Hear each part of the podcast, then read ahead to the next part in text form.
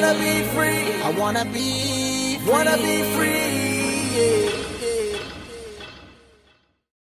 Welcome to Liberty Chats, produced by members of the Steamboat Institute's Emerging Leaders Council. Thank you for joining us. We talk to a variety of experts, leaders, journalists, and policymakers about our nation's founding principles, why they are still so relevant and essential to preserving freedom for everyone, what specific challenges and threats they face today, and how those founding principles best safeguard and empower everyone's ability, young and old, to attain prosperity and personal happiness. Hi, my name is Solomon Chen. I'm a member of the Steamboat Institute's Emerging Leaders Council, and I'm here with Peter Lee Hamilton as our guest today for our Liberty Chats podcast.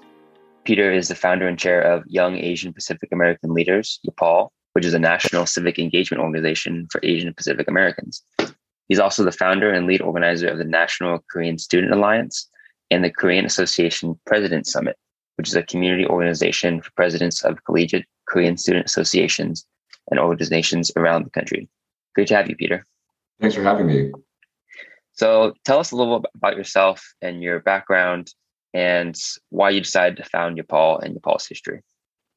Yeah, so I, I've always been interested in government, politics, and civic engagement, um, even when I was in high school. I, I grew up in Washington State, and I was a member of the Junior State of America there, and actually uh, went to the Boys State and Boys Nation program, which is a civic engagement program run by the American Legion for a chance to high school students to kind of learn about the United States government, how it operates, and, and how it works. So that's where it all began. And I highly recommend if any high schoolers listening to this to, to go and participate in the Boys State program. And then I went to school in DC. I went to Georgetown where I studied government. And being in DC, kind of seeing how the city works as a student and as a person who lives there was a great experience. Learning about the ways that people can get involved and impact the governmental process, it inspired me to want to continue to be involved even after I've left DC. I'm, I'm now in Charlottesville, Virginia, pursuing a JD at the University of Virginia. Um, and, but I, I, wanted to stay involved. And what led to the founding of YAPAL was during the summer of 2020. Uh, obviously, it, in the United States, that was a time of great sort of political discussion, uh, especially in the wake of the George Floyd uh, murder and then the riots. And uh, what, what we saw there was there were folks hosting a lot of online internet discussions about what was going on and a chance for Asian Americans to have a conversation. And what I had realized was a very specific narrative was being pushed with these Asian Americans. And I wanted to make sure that there was a chance for different uh, conversations to be had that really embodied all the different perspectives that are part of the Asian American community um, were being had. That that people who believed in a more conservative vision uh, were able to have a space and have a conversation that was kind of unrelated to the original impetus, which was just, oh, these Zoom calls that were happening to discuss the riots that were ongoing and how Asian Americans could get involved and participate. That was one part of it. Um, and, and, sort of realizing, oh, that this space can exist and that this is a very effective way to communicate. And then realizing, well, on, a, on another perspective, there's also a chance for conservative Asian Americans to get together, to be active as political voices, to influence our communities and the people around us and, and the relevant party that we're interested in affecting. And so while that was the impetus, then that became a larger movement as we decided to coalesce around the idea of okay, we can gather together, we can build fellowship and community, and hopefully we can support each other as we pursue our relevant careers. Yeah, definitely. I think it's great that 2020 was uh, 2020 is definitely a year where a lot of these discussions were happening and and brought to the forefront the national sphere. Um, can you talk a little bit about even the term Asian American and the political history behind that term? Um, I saw recently an exit poll for 2020 said that 63% of Asian Americans voted for Biden, roughly. Um, talk a little bit about the political history of Asian Americans and particularly within the conservative movement. Yeah, the Asian American community is is very it's a very interesting one to study because it's it's very young comparatively from an immigration standpoint. Obviously, we had uh, Asian Americans in the United States throughout the history of the country, right? There's very famous for helping build the the railroads and things like that, or being uh, in California for example. But due to the Chinese Exclusion Act, um, we actually didn't see a modern wave of mass immigration from East Asia specifically until the 1970s, 1980s. Um, and so, for example, uh, most Asian Americans today that I've met, including my family, my mother is a first generation immigrant who arrived in the United States, I believe, in the 1970s. And, and if you talk to a lot of Asian Americans, that's that's when their families arrived. So we're a very young immigrant community, uh, which is unique compared to, for example, on my father's side, like I'm Irish American, and they came to the United States. So one half came in the 1900s, but another came in the 1800s, right? And so, as a community, uh, that's we're young from a from an American perspective. Politically, the way that that's manifested is very interesting because I believe in 2000, American uh, Asian Americans actually voted uh, more for George Bush, um, and so we were majority Republican. And since then, there's been a big shift, right? And and I think a, a part of that is because the Democratic Party has been doing a lot of outreach to the Asian American community, and we have a ongoing discussion and debate around the concept of identity politics in this country. Um, and Republicans historically have just been more reticent to participate in that conversation, um, and, and also they've just been more reticent to talk about it. Uh, it's just not something that they really want to focus on as a voter issue. Um, and in that sense, I think. Uh, the Asian American community is one of the fastest growing groups in the United States. It's going to continue to grow. And if the Republican Party wants to stay competitive, I think it's a community that they're going to have to pay attention to. Definitely, definitely. And you mentioned that term identity politics, which is definitely a huge um, hot topic right now and probably will continue to be throughout um, American culture, definitely in the next presidential cycle. Um, but talk a little bit about how that's how that term's developed and even how you strike that balance between celebrating kind of diverse life experiences of Americans while also celebrating that unity that we all have. Yeah, I think it's actually one of the most critical issues facing our country today. And it's one that we don't talk about enough, especially conservatives don't talk about enough. I have friends who say they don't want to participate in identity based groups because they are an American first. And that's the most important part of their identity. And they don't want to be divided by you know a, a construct like race or ethnicity. And i understand that. I think there, there's in in a perfect world we wouldn't do that and we wouldn't have to. Um, and, and, so for a long time when i was talking to people in the republican party they say we don't play identity politics. We don't want um, people to, to, to appeal to people just because of the color of their skin or, or their ethnicity or, or, or their religion but obviously, uh, the Democratic Party has been very willing to play identity politics and to reach out to people specifically because of their race and to make targeted asks. And my philosophy has always been: if you don't if you don't put troops on the battlefield, you'll lose. If you don't conduct specific targeted outreach to communities, you will lose. And a way to very efficiently conduct outreach to sub communities is by playing identity politics. It's by sending a person who speaks Korean into a Korean community or a person who speaks Chinese into a Chinese community, right? There's there's all these different subgroups and, and they're waiting for people to reach out and contact them. And if you don't contact them, you'll lose their vote because the other team will reach out to them and, and then they'll talk to them and hopefully they'll represent them. But um, but but they're the only ones reaching out. And so you know, there's there's a couple different ideas swirling around, and I don't think as a nation we've we've made a decision about how we want to do this. But we used to talk about the United States as a melting pot, which is everyone comes in and then you assimilate to what it means to be an American. And then the kind of new idea is, oh, we have a fruit salad. Like you you you get tossed in, you get all mixed up, but you're still kind of unique to, to your thing. Like the tomato is not part of the lettuce. Um, and I, I don't um, think we as a country have made a decision about one, which one do we want to be and which one is better. Um, I, obviously, I think on the more progressive side, they're much bigger believers in the fruit salad. Um, at the same time, part of the danger of identity politics, which I don't think we address enough, is that yes, it allows us to target communities and provide them very specific help that they might need. At the same time, it also uh, it also splits communities because it highlights the differences and it says you are different because of X factor about you. You are different because you are Asian. Um, you're being targeted because you are Asian. Things like that, and that can be if it's not if that's not accurate that's very dangerous because it engenders a feeling of distrust it uh, it creates a community where folks want to separate themselves and want to siphon themselves off from the rest of society and, and that can be very harmful Yeah, definitely. Um, it's I think I definitely agree in terms of striking that the different discussions and narratives that are still I think being unpacked um, within our culture and media and uh, the way that we're discussing kind of the role that different ethnic groups and particularly Asian Americans uh, play within political culture.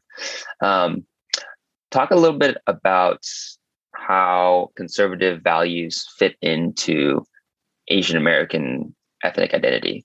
Um, at, at Steamboat Institute, we talk a lot about how America's founding principles uh, of liberty and kind of individual rights, how they can be channeled and reach all people.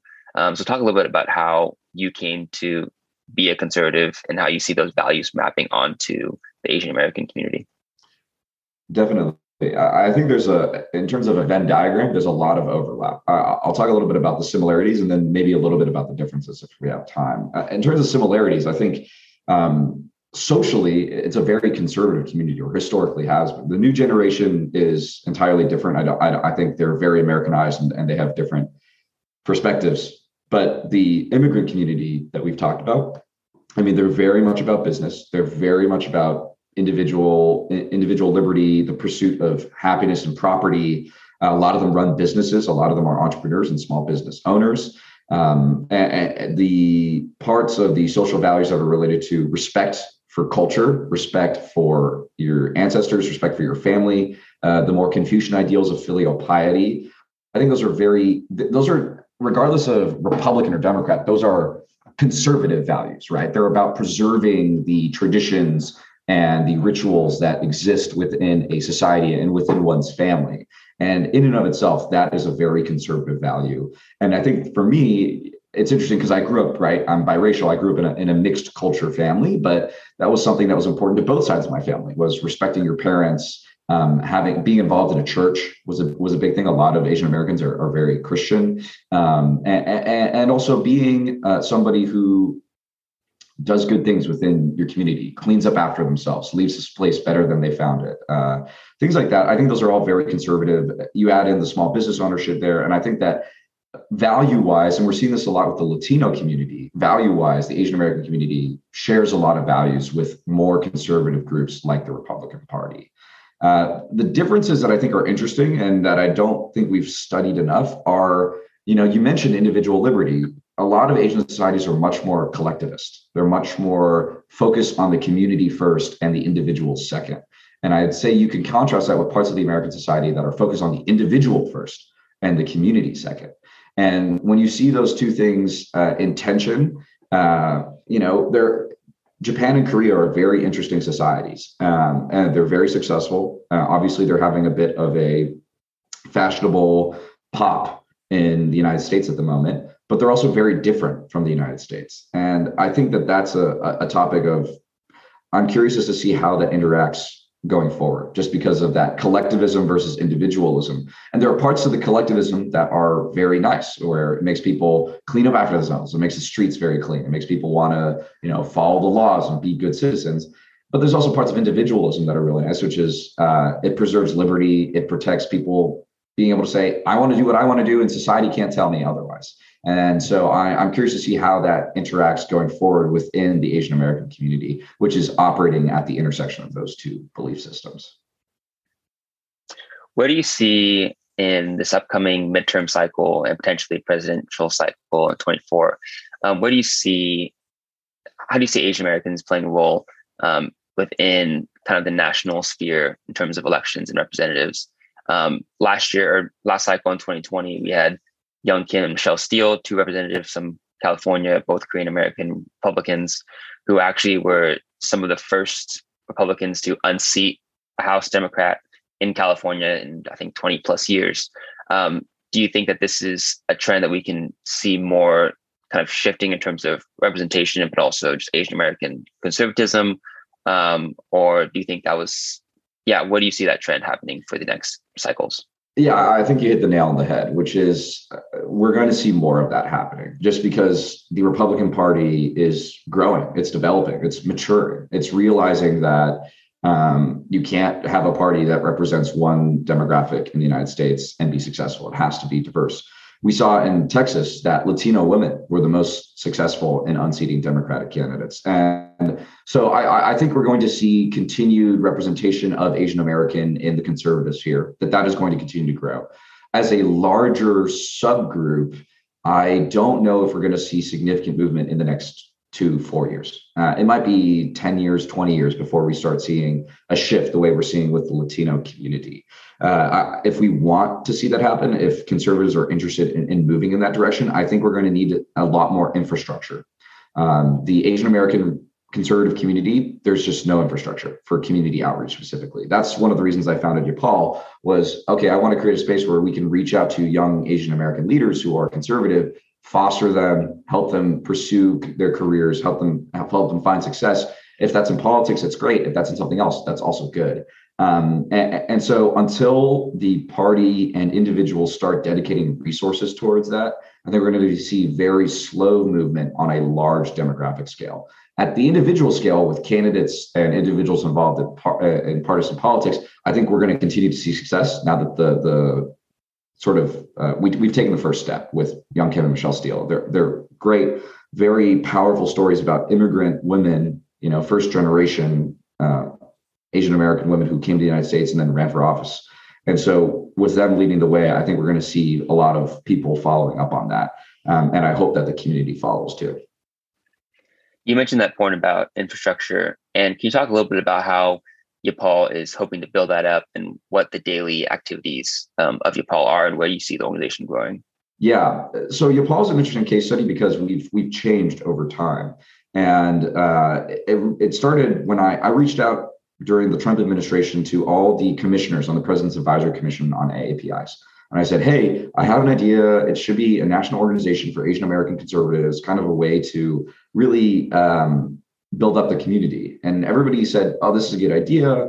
Um, but I don't have the time to run something like that right now. And and one of the commissioners, she said to me, she said, "Hey, Peter, I'll support you, but start something. Start you build it. Build it yourself. Uh, start with your friends and see what you can do."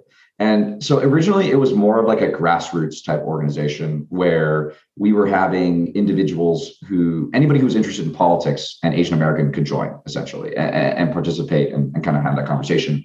And what we realized was there's a need for an organization like that, but we didn't have the bandwidth to effectively organize a group like that. And what its new transition is, it's a mentorship, fellowship, and professional networking organization for young Asian American leaders. And the goal there is for folks who um, folks who are driven in their careers, they want to pursue success, and they're interested in finding a community with fellow Asian American conservatives that's the group now. It's not necessarily all in on politics. That that's an aspect of the community, but that's not the sole motivator anymore. And so what I see YAPAL doing now is fostering and creating a space for leaders, helping them become better leaders, helping them connect with each other so that in their later careers, when they're pursuing different endeavors, they can they can support one another. I think there's a need, there's a hole uh, for a national Asian American group that specifically is about advocating for the Asian American community to conservative groups and, and from a conservative perspective. Um, that does not exist at the moment. Uh, and, and, I think that that's going to be an important thing for us to to build if we want to grow stronger as a community. Yeah, and I love that approach in terms of we talk about how culture shifts and how beliefs are be able to um, be spread and and told to different people groups who may not be exposed to it. And I think that happens through people being placed in different aspects and, and buckets of life, whether it's thankfully not everyone uh, who's, who's, important needs to be in Washington, D.C. on Capitol Hill. You have people in business, you have people in me- media, people in churches, etc. So I think it's definitely great to form that infrastructure of that network um, to have that outreach. And in kind of in closing, what are some ways that people can support YAPAL or get involved in YAPAL? If um, you're listening on the podcast, maybe you are an Asian American or you're looking to support these kind of infrastructure um, uh, movements for the Conservative Party. Um, can you talk a little bit how to support YAPAL? Yeah, so I think the best way to do that would be to go to our website. I just want to make sure I have the right URL, yapal.org. There is a uh, an application for those who are interested in joining. If you're interested in financially supporting our organization, just reach out through the website. We'll happy to have a conversation about what we do and, and, and ways we can put those resources to use. Um, we're a young organization. We're looking to grow, and so if you're interested, please reach out. And uh, you know, this is just a great opportunity to kind of talk about the work that we do, but then also to hopefully help our community. That is the end goal. So another way you can help out is just be a leader in your community, participate, go out, vote, um, and, and make your voice heard. And even if you don't join our organization, that's still a way to support us. Great. Thank you so much, Peter. Thanks, Solomon. Thank you for listening to today's Liberty Chat. I'm Erica Anderson, the producer of the podcast. Our podcast editor is Fingers Malloy. My co producers include Charlotte Whalen, Zachary Rogers, Lindsay Martin, and Christina Eastman, all members of the Steamboat Institute's Emerging Leaders Council, who represent the next generation of free market, free speech leadership. We hope you tune in again for our next Liberty Chat episode.